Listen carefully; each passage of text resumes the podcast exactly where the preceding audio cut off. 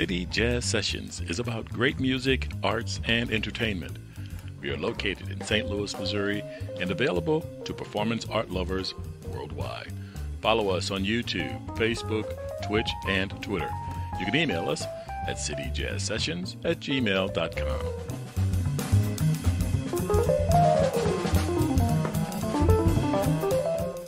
Good afternoon, everybody. This is Magic Man 50 Warren Harper with another another interview with City Jazz Sessions. This evening we have Mr. Robert Nelson. Yay!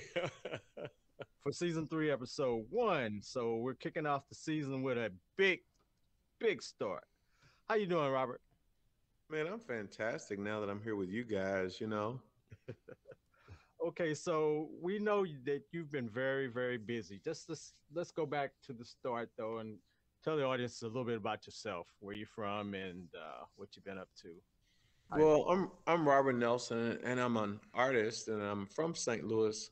I grew up. I was born and raised right here in uh, in the North St. Louis. Actually, we were raised close to um, Washington and Compton, um, and uh, we moved to North St. Louis around '72. I grew up in a home um, of eight siblings, so it was a lot of music. There was a lot of action going on in our house. You know, I had a brother who was a natural comedian, and he would put on um, variety shows for my, my mother and for my father.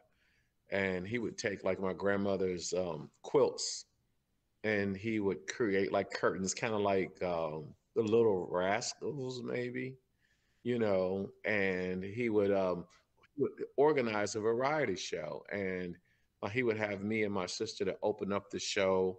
And we would probably do a, I sing and do a dance reenactment to like Grandma's Hands by Bill Withers. And then I had another sister who would come out and maybe dance. And then there was a skit. And then he would, my brother would do a comedy routine.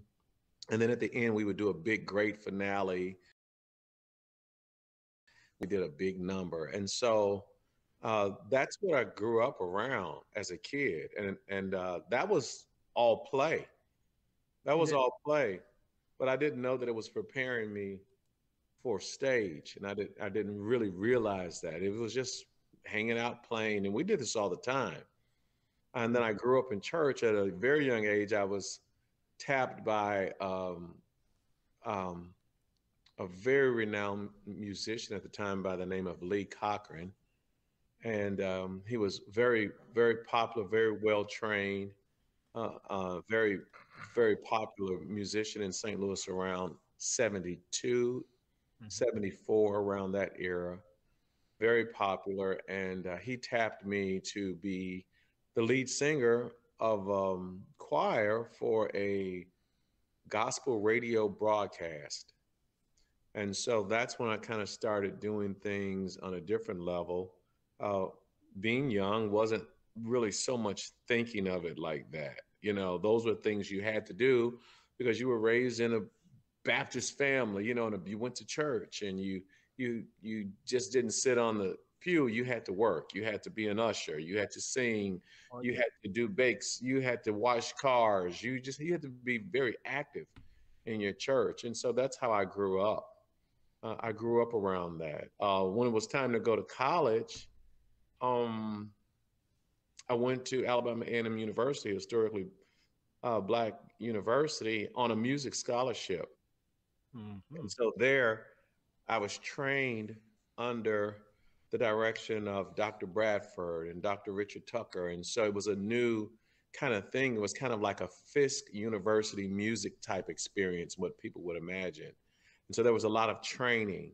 Um, and it was very tough and it was very hard and it was all about discipline and it was not easy and i was not great there were cats you know from birmingham and cats from detroit and cats like that i went to went to college with and those guys were some real real singers young black brothers who could sing like pavarotti i mean they had the voices and they could sing opera they could sing gospel they could sing negro spirituals and i was I was a kid. I was the, kid who was just learning. They would take me, those brothers, those students would take me into the music building. We would, and they would teach me about breathing. They would help me with my tone. And so I was at the bottom of the totem pole in terms of my my peers and my and my and my, my peers at school.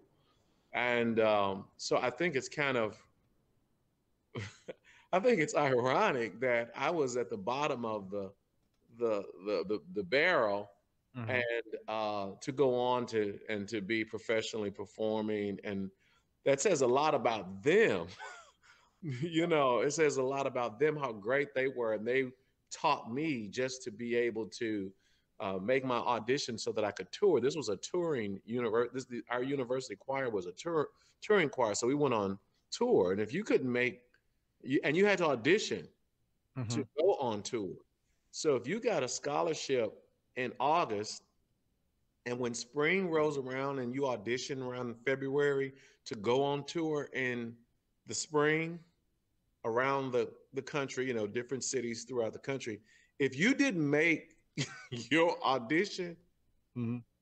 when fall came, you didn't have a scholarship because they weren't going to give you scholarship money if you couldn't go on tour. It was all about going on tour. You had oh. to be able to go out and represent that college, that university in these different cities with your voice, with your music. And if you couldn't do that, then no one they weren't gonna they weren't gonna you you lost you lose your scholarship. So there was a lot of pressure to be good. There was a lot of pressure to learn the music. There was a lot, and they, no one was playing with you. People cared a lot about you, mm-hmm. and they put in the work, they put in the hours, and they would be patient with you. But you had to you had to sink, or you were going to swim and uh, there was no excuses. So this was not a play game. And so I think with that, that helped me to learn a work ethic when it comes to music. I mean, when I'm perform when I'm preparing for performances, I mean, we're up sometimes at 12, still just working on notes, working on transitions, mm-hmm. you know, and, and, and sometimes with all of that hard work, and um, sometimes you still don't get it right you know, sometimes you look at each other after performance, you're like, ah, ah, you know, I needed to hear that cool. The audience is clapping, they're standing up on their feet, they're giving you, you know, they're all happy and wonderful and they're going on. And the musicians, after they leave, we're standing there and we're packing up. We're going, like, man, I, I didn't hear that chord. And I know I didn't come in on that, you know. And so, so uh, there's a lot of pressure that's embedded into the musicians who are really pushing and who are really committed to the craft to that degree. Yeah, I think the artists uh, seem to be a lot more, lot more harder on themselves than than the actual. We were trained to be. Yeah, we were trained to be because the science of the music is exact, and so if this is what's on the chart, you know, if that's supposed to be a you know B flat, you know what I mean? The science of it, it tells you that it's not right. So right. you have to kind of be hard because it's supposed to be right, and your goal is to get it as close to right as consistently as possible. Mm-hmm. You yeah. know, and so there you have it. yeah, but you know, as a listener, I think listeners are more in tune to their feelings and response as opposed to the preciseness and the mm-hmm. accuracy of everything that's going down. It's like, how does that make you feel and and the movement, you know? So yeah, you get a little grace. you get well, some- I see that. You know, that's interesting. We, uh, if I could, yeah, I, I, can share this. I mean, we're just talking. Um, I just had the privilege of um, putting together and um, we put together um, a tribute to Lionel Richie and the Commodores. Mm-hmm. And National Blues Museum called me and asked me, they reached out to me and asked me, Hey, Robert, we want you to be on this series that we're doing. We want you to think of an artist that you believe is worthy of, of a tribute. I had never done a tribute performance before. This was mm-hmm. actually my first. I've done in my in our shows, I'll have I'll do a medley trip a medley tribute. So I might do like three or four songs and I would do a medley of one artist just to kind of add to the show, but I've never done a full tribute show. And so it was a real easy decision for me. She said, "Who, you know, let us know. Think about it." I said, "I don't need to let you know." I said, "I can tell you right now." I said, "It's Lionel Richie and the Commodores." I said because with Lionel Richie and the Commodores, I have beautiful ballads. I'll have a few, a couple of duets. Mm-hmm. I'll have some some funk and some disco from Commodores, yeah. but I'll have some beautiful, lush ballads and some beautiful pop and family friendly uh, compositions from Lionel Richie. Uh, I'll have a couple of country tunes that I can do and will do. I'll have some super soul, smooth, feel good love songs like Sweet Love from the Commodores in 75.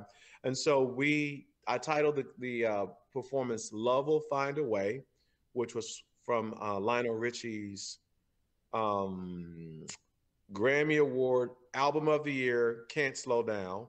Uh, adult contemporary tune with horns, beautiful tune. Love will find a way because I believe that with all those songs in there, I think the whole picture, the whole idea was that love will find a way. We did the number one smash, Endless Love. I duetted with a young lady by the name of Tamika Dawn. Um, we opened up with uh, Lionel's 84, Running with the Night, 83, Running with the Night, with its blaring guitars and fun and sexy. Uh, we did Truly, which was another number one ballad. Um, we did Just to Be Close to You.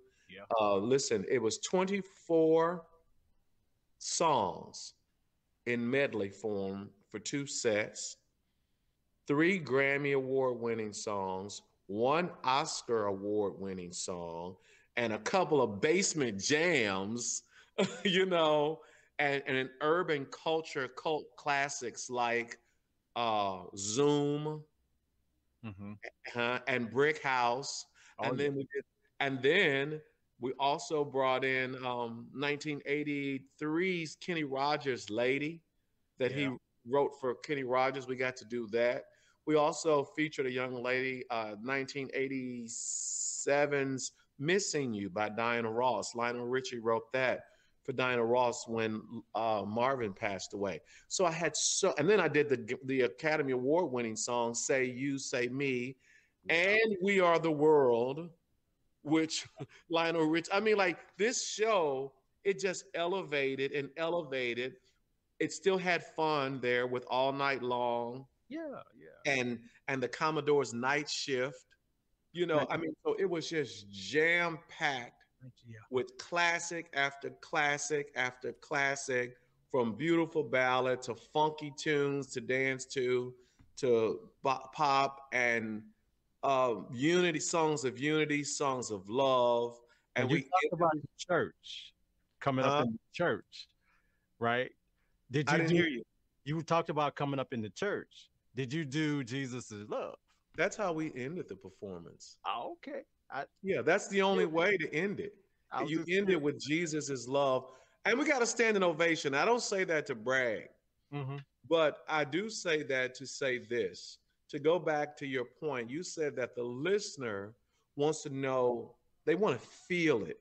Mm-hmm. Well, they felt it. Now we were thinking, oh man, I messed up on that song and I didn't come in. You know, we could go but they felt it. And I had to remind them that I was like, dude, we're not going to, you know, we made a couple of mistakes tonight. Those people were on their feet. Hmm. They felt that. So you, we gave our all. And even within that, we made, and that audience is probably not even privy to many of the mistakes we made, of course. But we wanted to do an incredible show for them. We did our best, and the audience says that we gave them a, an incredible tribute. And so I'm very honored. Lionel Richie was inducted into the Rock and Roll Hall of Fame last year. I'm very proud of him. I'm proud to see this black man at 71 or 72 years old. He's on his way to go on tour right now with Earth, Wind, and Fire. Oh wow! Be, yes, he's finally he's been wanting to do this for years, and he made it. He he he made it happen. And so Lionel Richie is taking Earth, Wind, and Fire on tour with him, and it's going to be incredible. So, um, Rock and Roll Hall of, of Famer, still doing his thing in his 70s. and getting ready to hit a major tour that's going to cause me to get up and go travel to Chicago because it's not coming to St. Louis, but it will be in Chicago and I will be there celebrating the music. How many, how many of Earth, Wind, and Fire are still left? I didn't hear you, Leon. How many of Earth, Wind, and Fire is still left? Well, I know that more. I know, of course, obviously Maurice is not there, and I think we lost someone else just a few months ago. If that's is that correct? Yeah, I, I can't remember which one, but I know more than one have gone. So you've got Verdine and you've got the other brothers, if I'm not mistaken, and they know this music. They've been indoctrinated. This music is in their blood they're going to do what they need to do and they're going to put somebody in there with them and they're going to bring that music and they're going to bring that show. And the people are going to be there. And uh, one of the things that i said in this show in the lionel richie tribute love will find a way i told the people that the show was not about me. The show was not about me. The show was about the music. And so every time i felt like i would get a little bit nervous i thought dude the music is going to speak for itself Mm-hmm. This is well written music. This is music that is as comparable to a Burt Bacharach tune. Lionel's Richie music stands up to Burt Bacharach melodies from the early, from the late 50s, early 60s. Um, Lionel Richie's lyrics, they stand up to the lyrics of a Smokey Robinson. Lyrics that will stand the test of time and that'll never get old will never become a fad. Your children and my our grandchildren and their children will be listening to Truly and Hello. They'll hear all night long and they'll think, wow. You know, they'll hear Sail On by the Commodores and think like, yeah, what kind of gods were these? And so um, the music will of Earth, Wind, and Fire will do the same thing. Uh, and so, although we don't have Maurice, that music is alive, and it's it's already written. It's already in our souls. We don't hear. We don't need to hear too much of it anyway. We're gonna be singing and just grooving. It's right. in our muscle memory. oh man! So tell me about the band. What do you want to know about those guys? who, who, who, did you have? Oh, oh, who, who? Okay, so on this particular performance on drums, I have a young brother by the name of Kevin Williams. Now he is the drummer for Dirty Mugs. Okay. And so he's a power drummer. He's got a lot of energy. I was I had I had to have a conversation with him because that's his that's his his superpower is his power. When we do those big outdoor festivals like when we did um, the Taste of Maplewood, I had to have him because when he beats a drum, it filled that whole community. It, mm-hmm. They could hear it miles away, right? Because he's got that kind of power. But this show was really kind of a combination of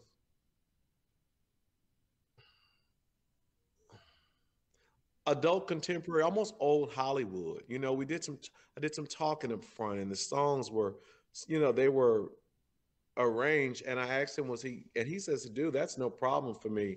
It, it, it, required a lot more restraint from him. On guitar was the legendary andre williams.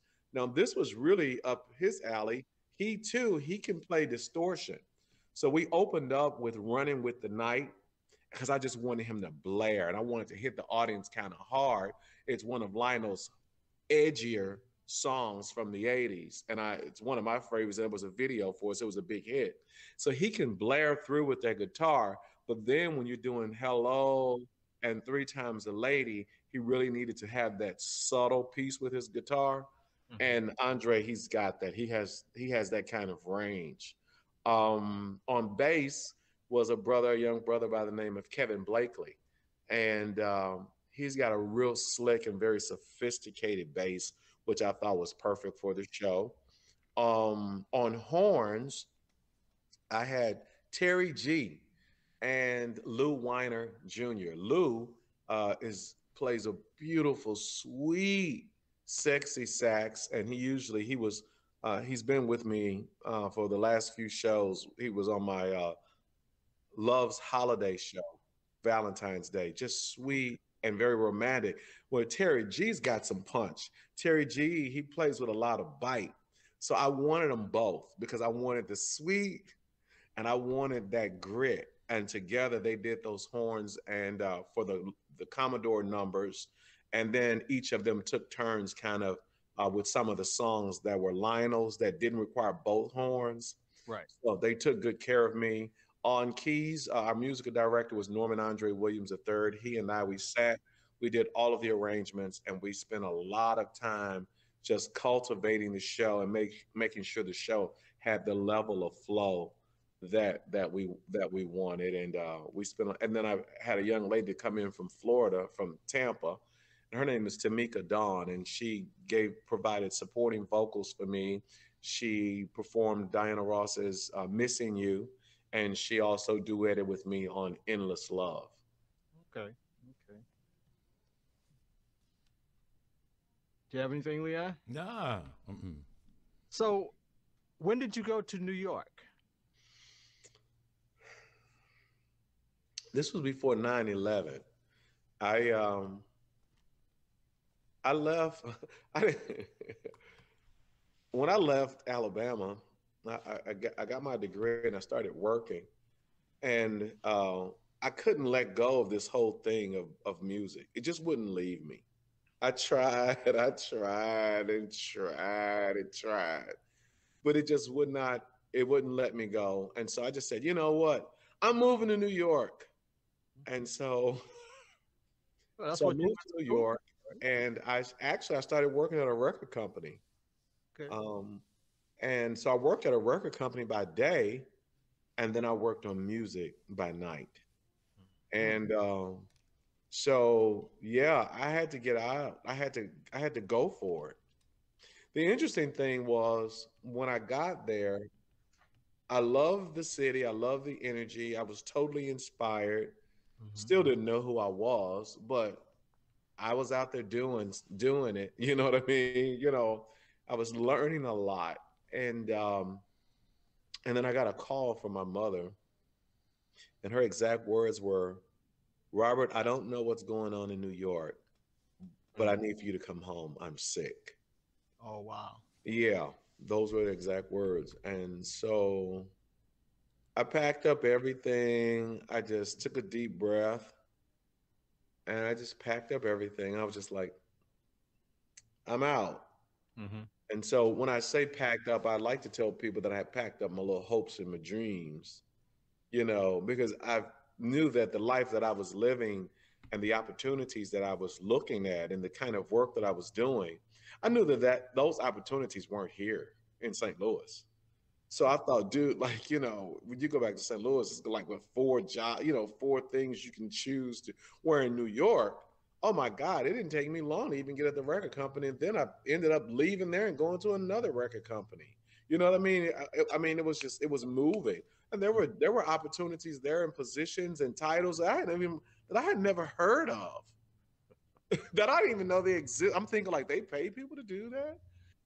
you know, so um, yeah, I, so I moved back, and when I came back, I thought, dude, it ain't gonna happen. So I didn't. I try not to think about it anymore. I had, I had made up my mind, like, dude. And then when the kids, when the kids came, and I, and not only when the kids came, when the kids came, and I was a single parent. Oh, dude, I knew there was no going to New York. You know, mm. dude, please.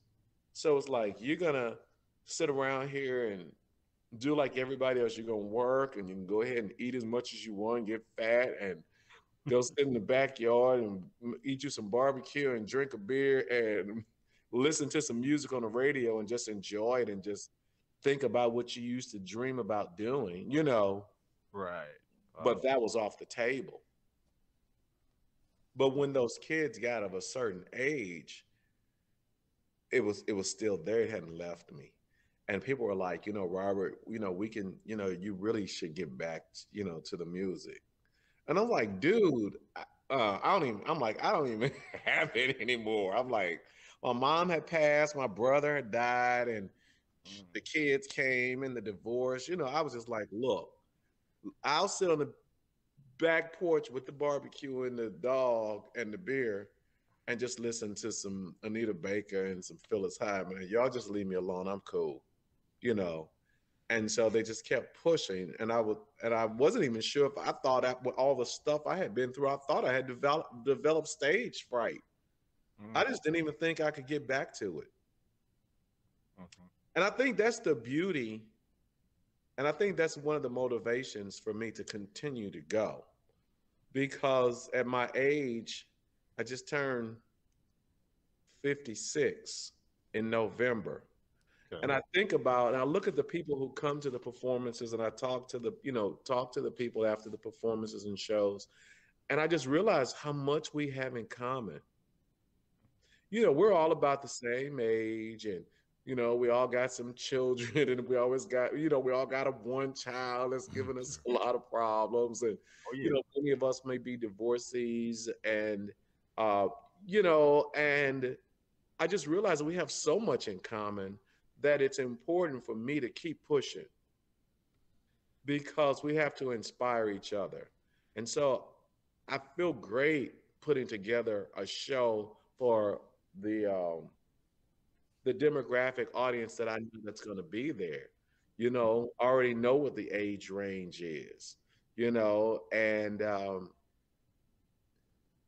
and I know some of their stories mm. and they mm. reach out and say, "Hey, Robert, I'm bringing my girlfriend. She's in town, or my, I'm, you know, I just got engaged to this new guy, and I'm going to bring him, you know, to check out the performance." And I'm like, "Okay, cool. I'll see you guys there," you know. And they're like, "Yeah, we want you to check him out, make sure he's okay," you know. And so we meet afterwards. And so what I'm saying is, it's kind of like a. it's just kind of like a support. It's like a group of friends to some mm. degree, you know, who are mature in our age and our thinking and how we're trying to move our lives in a different, you know, path. And we're not little kids anymore, you know, we're not here playing. And but we're having a really good time. And they love the music. We share the music and we share little bits and pieces of our lives together. And we everybody wants to have a good time and everybody's hungry and yearning for love songs. Everybody is yearning and hungry for songs that make us all feel like we did in the, you know, like like we did in the 70s, you know, like yeah. We are one, you know, the way Maze and Frankie Beverly's music made us feel and how the Earth, Wind, and Fire music makes us feel, and the Commodores, and how Lionel Richie's music made us feel in the '80s, and and you know, and then too, you know, we like a lot of, you know, we, you know, and we still, you know, it ain't over now. you know what I'm saying? So, you know, we'll, you know, we like to groove too. You know, we we have a show called Late Night Groove. When we first started, we were really kind of doing this jazz thing on Sundays and people were enjoying it. And then they were like, Robert, you know, come on now, you know, we liked that, but sometimes we want, I'm like, oh, y'all want to have some fun. Yeah, and they so, were funk. Yeah, so we'll get together and we, you know, would do some more contemporary things, but we would do it our way. Mm. We would do it our way, and um, and they appreciate that, and it's fun. It's just a lot of fun. It really is. So now I understand that uh, you've done some stage acting, live performances. Yeah. Did I tell you that? I did my research. oh, okay. I did my research. You did you do the the live performance? I did. I did. I did a lot of theater. I won award. I don't talk about it, but I've won some awards in in acting, and uh, I haven't. I'm gonna be real honest. How can I say this? I turned out to be a pretty good actor, but I really wanted to sing but I mm-hmm. was kind of afraid to sing. But for some reason, I wasn't afraid to act.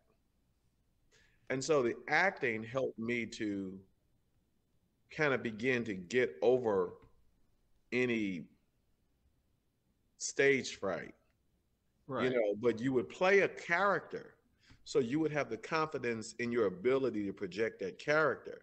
And I would always be acting. I was winning awards and doing really well. We did Dream Girls. We did uh, The Wiz. I did a few good men. I won awards for Six Degrees of Separation.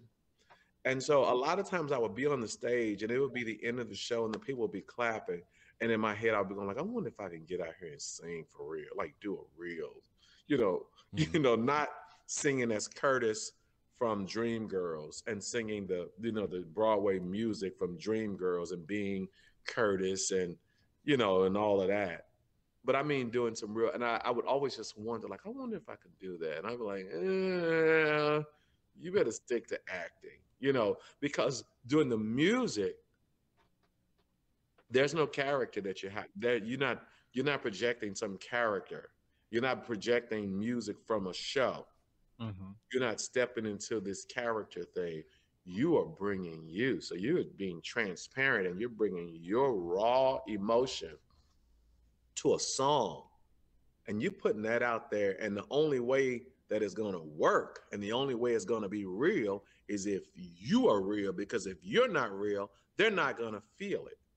So that's a whole nother ball game. And that was the ball game that I was uh, warming back up to because I had done that as a kid, but not, I mean, I'm a grown man now. It's a whole new, you know, it was, you know, it's a, it's, it's a new perspective, you know, you, you know, it's a new thing. And mm-hmm. so, yeah. So the acting, yes, started with the music as a child continued to listen to music and love music all the time, but in terms of being public, kind of stayed behind the acting thing. And it kept growing, and the people kept giving me awards and wanting me to do more. And I'm like, you know what? Slow down. I didn't even wasn't. I don't even think I was bargaining for all of that. You know, I'm like, no, I'm not doing another play. I did four plays in a row, and I didn't want awards that I didn't even know. The man called me on the phone Robert, you're nominated for something. I'm like, what is that? I didn't even, I'm like, you. And I didn't even go the first. I didn't even go the first time because the dude, I didn't even know what he was talking about for real. And then he called me. He's like, Robert, there's going to be another award ceremony. He said, you already won the other one last week. He's like, Robert, you're going to win. I'm like, I'm going to win. He says, yeah. I'm like, oh, okay, well, I better. So I called my folks here in St. I was like, hey, y'all, they say I'm going to win an award if y'all want to come down. And they came down and I did win. And then I was like, oh, wow. So I was taking this in because I didn't know it was going to be that big of a deal. When I, this girl I was dating in college, she was the one that got me into it because she was trying to keep up with me. She was going to do the play. She tells me I should do the play. Mm-hmm. And I'm like, why? Green. Why? It was because she could keep up with me and know where I am. So I end up getting into the play. I got the part, got in it. When Desert Storm, she worked for the news. She she did newscasting, and uh, when Desert Storm hit, they hired her on the five o'clock. So she had to pull out of the play and take that position. We had just both were graduating college, and she was working the morning news. When she got that evening position, that's what she had been going to college for. We hadn't even finished college, and boom, she's already in the position. And here I am stuck thinking, I'm thinking I'm stuck with a big production. So I'm like, okay, I'll do it. I didn't know the magnitude of the, what the show would be. I didn't know that the Wiz was going to come down and some big thing down, and I didn't know. I thought this was going to be kind of more lackluster. It was a big production. So it was the Wiz, huh? Mm-hmm, it was the Wiz. I played the Scarecrow. Oh, okay. Mm-hmm and I got the bruises to to to prove it. I got burned on my back and didn't know it. I had a mic. They had one of those mic things with the little wires or some little thing on it.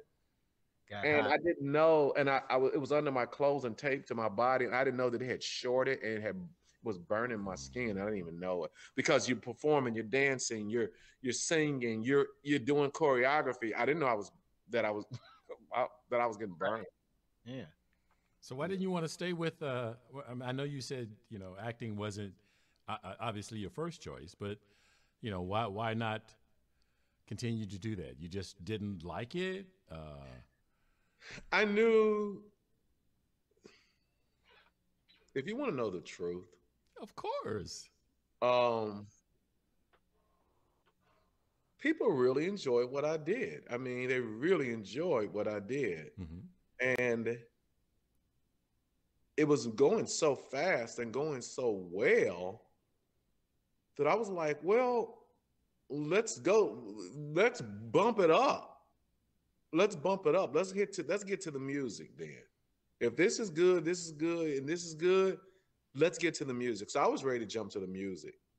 Hmm. So you, was, so you started in the you started hmm? in the theater first, and then your singing came. Well, the singing came. The singing came as a child. Okay. When I was doing the broadcast, I was I was probably eight. I don't even know if I doubt if I was 10 years old.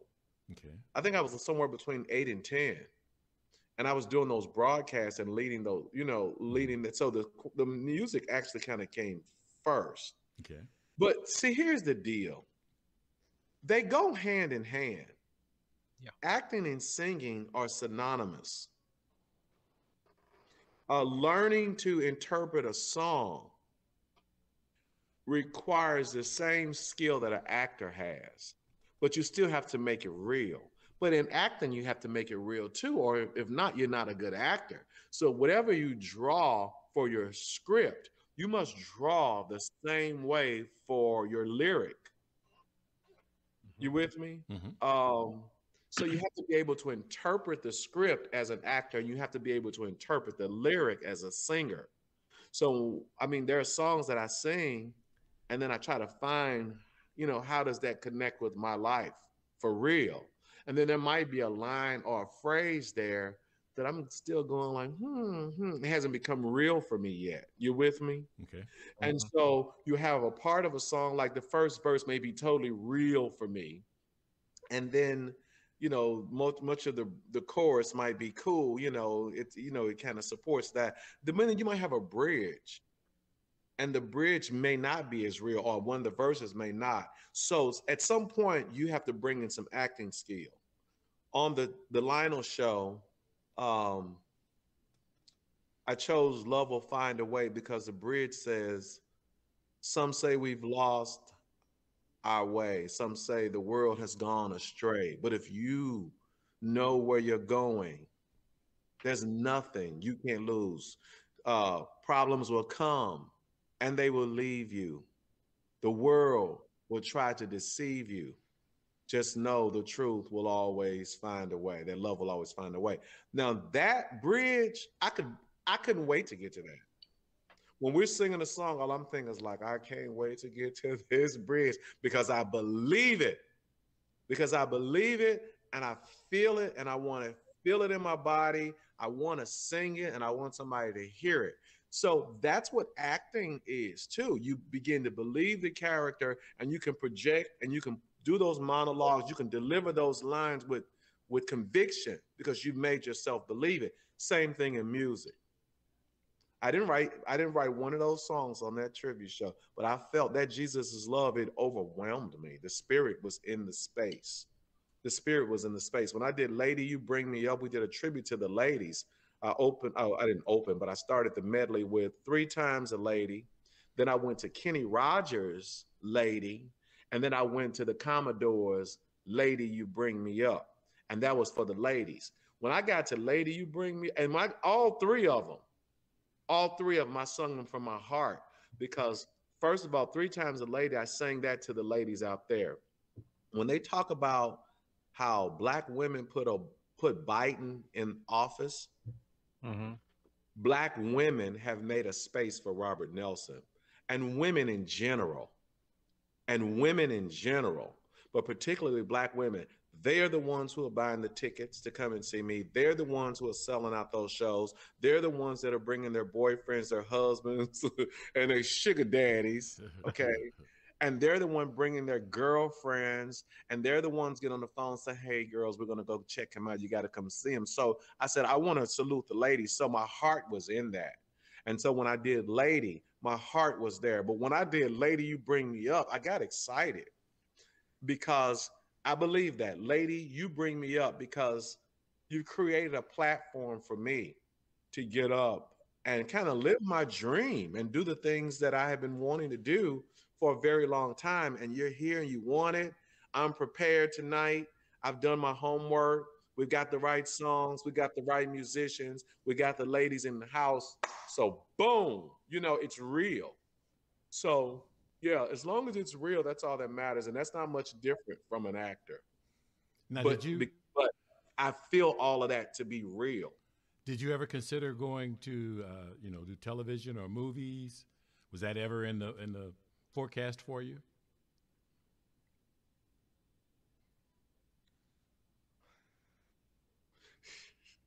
When I saw, when I was about, I don't know how old I was, couldn't have been too old, and because Lady Sings the Blues came out in 1972.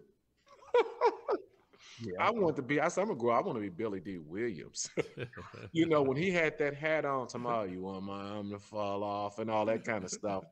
You know, men. You know, young men. We aspire to be like gentlemen that we mm-hmm. see. Mm-hmm. You know, and when I saw Billy Dee Williams, I thought, oh yeah, I want to be in a movie. I want to do that. Mm-hmm. Then, so that's what inspired the acting. You know, when I played Curtis Taylor in Dreamgirls, you I was Billy Dee Williams. you know what I mean? That's who I was. She was Deena Jones in Dreamgirls is the Diana Ross character. She's in love with Curtis Taylor, the manager, mm-hmm. and they get married. So who am I? I'm Billy Dee Williams. so yes, of course I've dreamt of that, and uh, and of course I've dreamt of I, of course I've dreamt of acting. Of course I've dreamt of being in a movie and all that kind of stuff. But I'm learning to I'm learning to continue to dream while I let go. Hmm. Continuing to dream at 56 while I let go and say, you know what? You know, whatever God has for me, that's that's all I want. So if it's for me to do this and if it's for me to do those other things that I want to do, and if for any reason it's not, then then there's a reason. you hear me? And I don't want to play around anymore because I've been through too much. And so um I'll continue to look for and create opportunities for myself and I'll continue to partner with other creatives and and bring our resources and bring our minds and our creativity together. And I will believe that just like all the people that come to our shows and, and support us, just like them, that I can do anything and that it's not too late for me to do anything that I've ever dreamed of. But I'm also working towards being the place that if that's nothing else, then thank you know, praise be to God. Hmm. You know.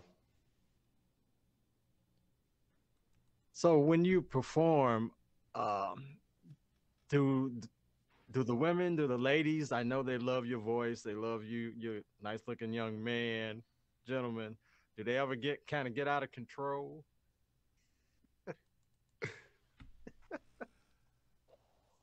It all depends on what you call out of control. you know, doing stuff on the stage. now, now, you know you just can't leave that hanging out there, right? you know what? I'm going to tell you this. I'm going to tell you this.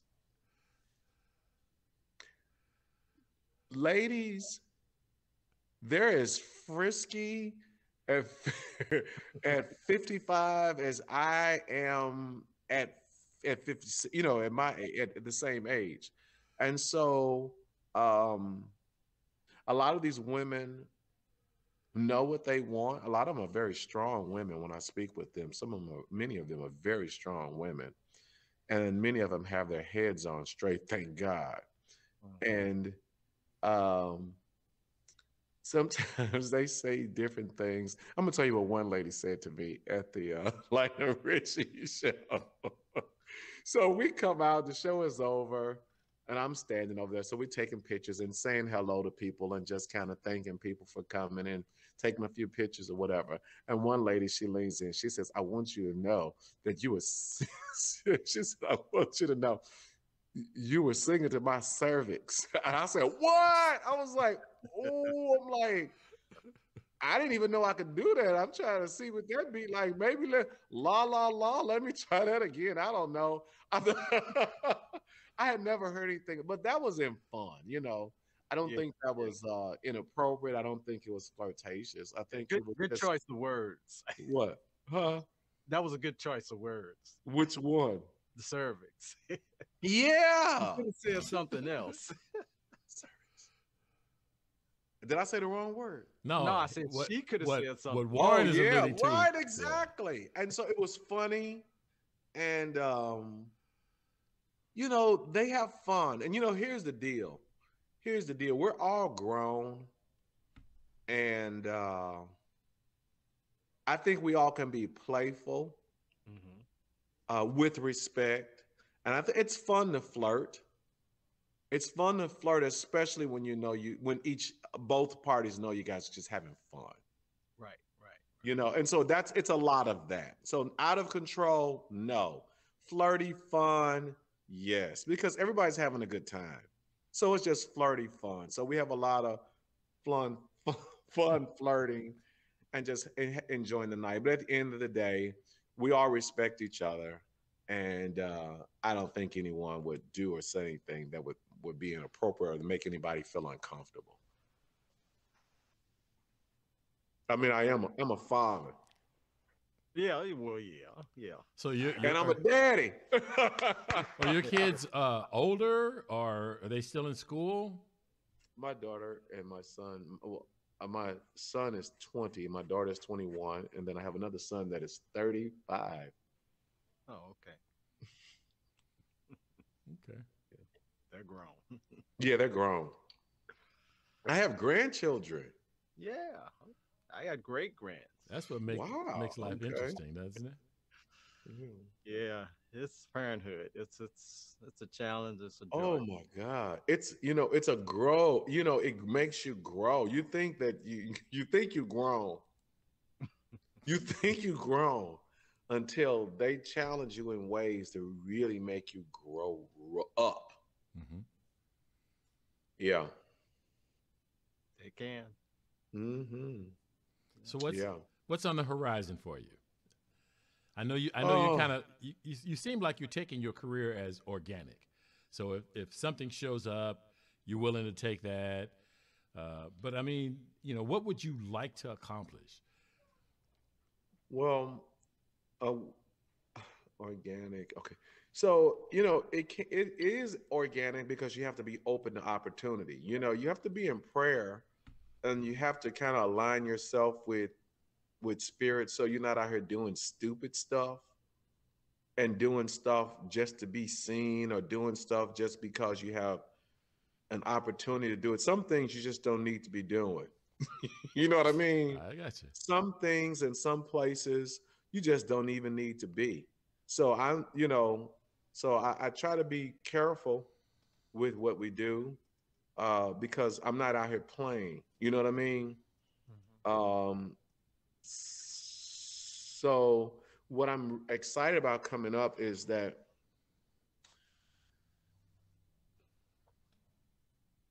it's important for an artist to make their mark in, at home and then go abroad. I do plan on going abroad. I mean, we do in the summertime, we do go and perform in Chicago. We do go places. You know, we're not just only performing in St. Louis. So, and that's a blessing. Thank God for that. We have things set up that's out of town and we get excited about that and we take a lot of pride in that. But St. Louis has a really, really interesting scene. I've made a lot of connections and so there are some places here that I have some partnerships with, and I want to develop those. And one being National Blues Museum. Uh, they just asked me to host a new uh, Barrel House Legends podcast for them.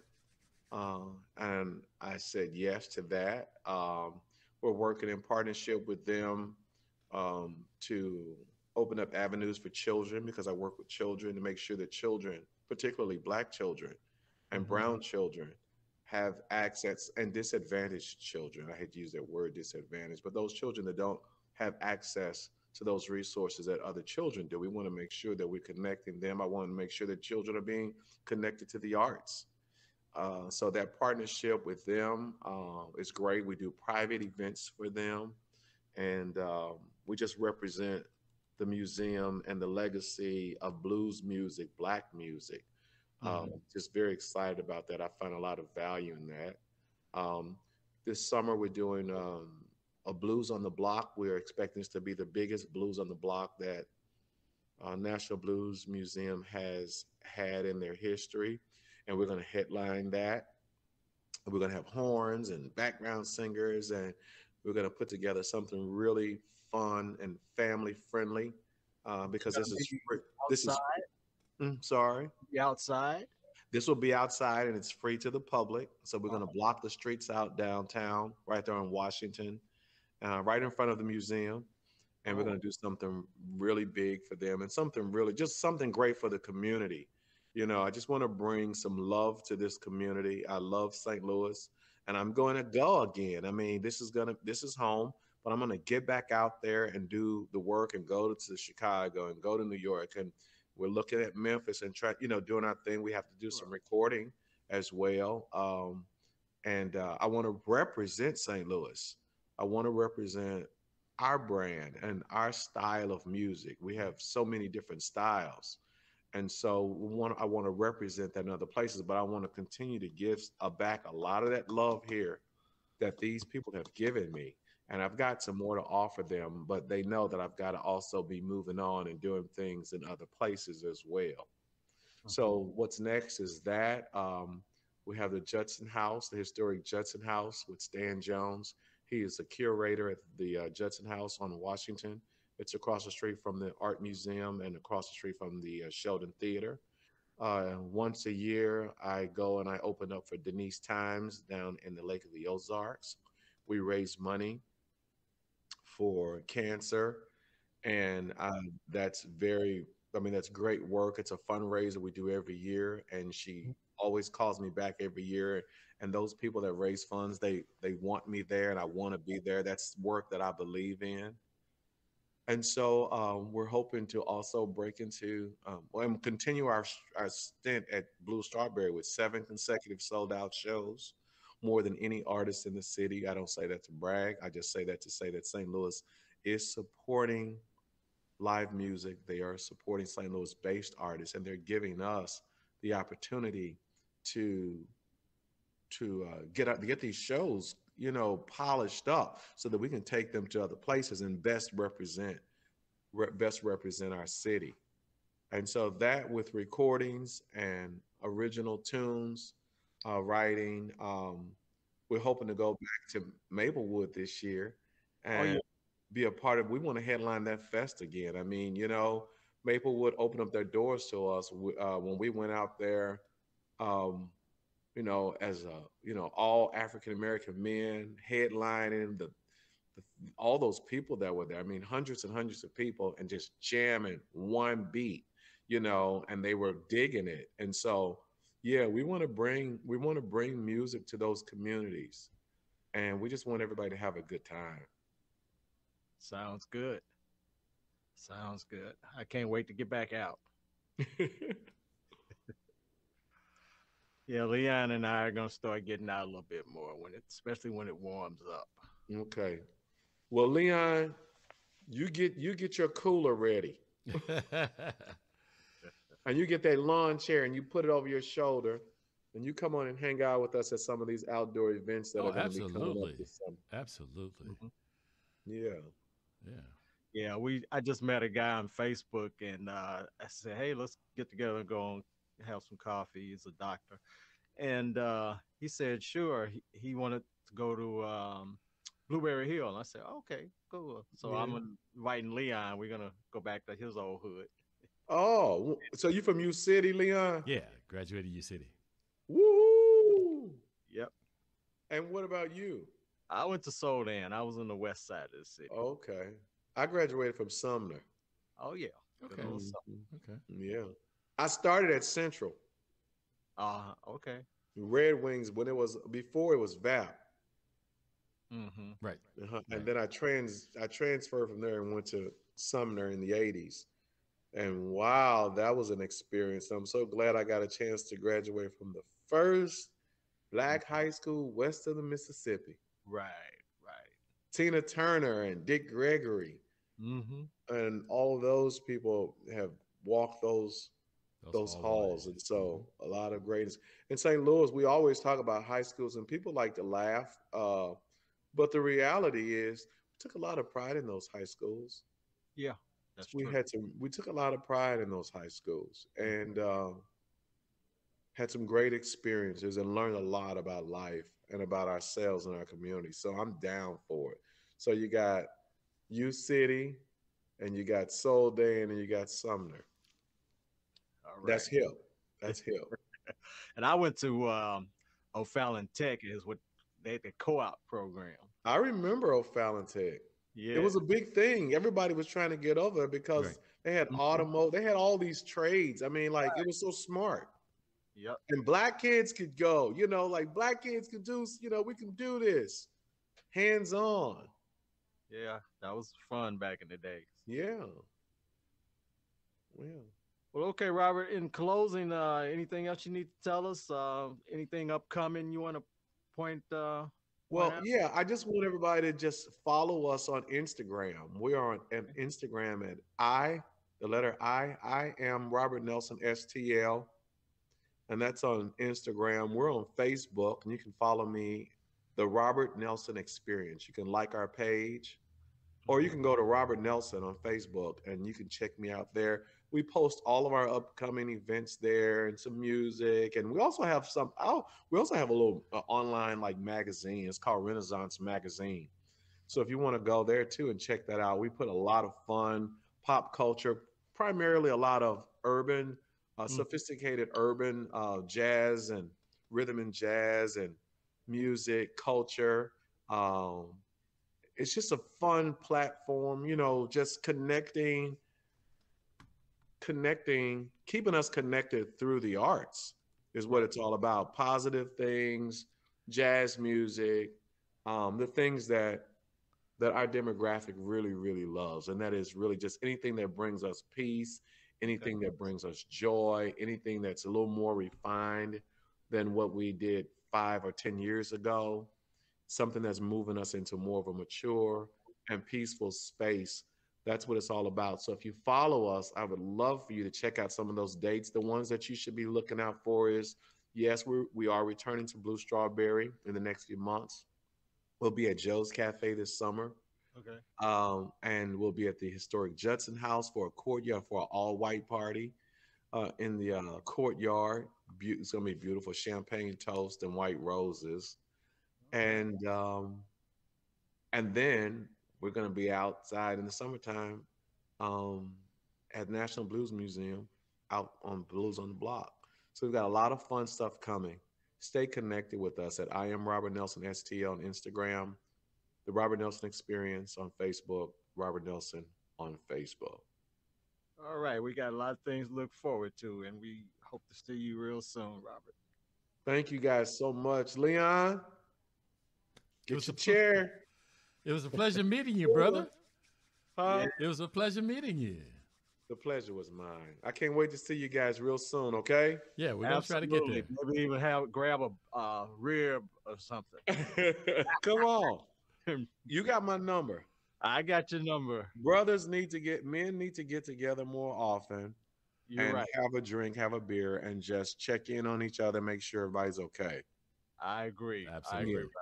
Absolutely. Okay. All right, brothers. Thank you so much. Right. I love y'all so much. Take I appreciate care, you. Love you too. Take care. Bye now. Mm-hmm.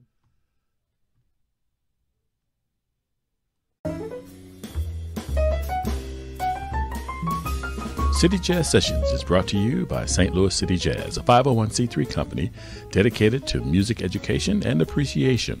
The CEO is Magic Man 50, and for more ways to connect with City Jazz Sessions, visit cityjazzsessions.wixsite.com slash St. Louis. The City Jazz Sessions team includes host, content director, and guest coordinator, jazz great Ronnie Burrage. Follow Ronnie at ronnieburrage.biz. Host, website designer, graphic artist, content director, and guest coordinator, singing sensation Leica. Discover more about Leica at leicamusic.com. Additional production services are provided by Lions Den Productions. Go to thelionsdenstl.wixsite.com forward slash home. Please like, share, comment, and subscribe for more great content.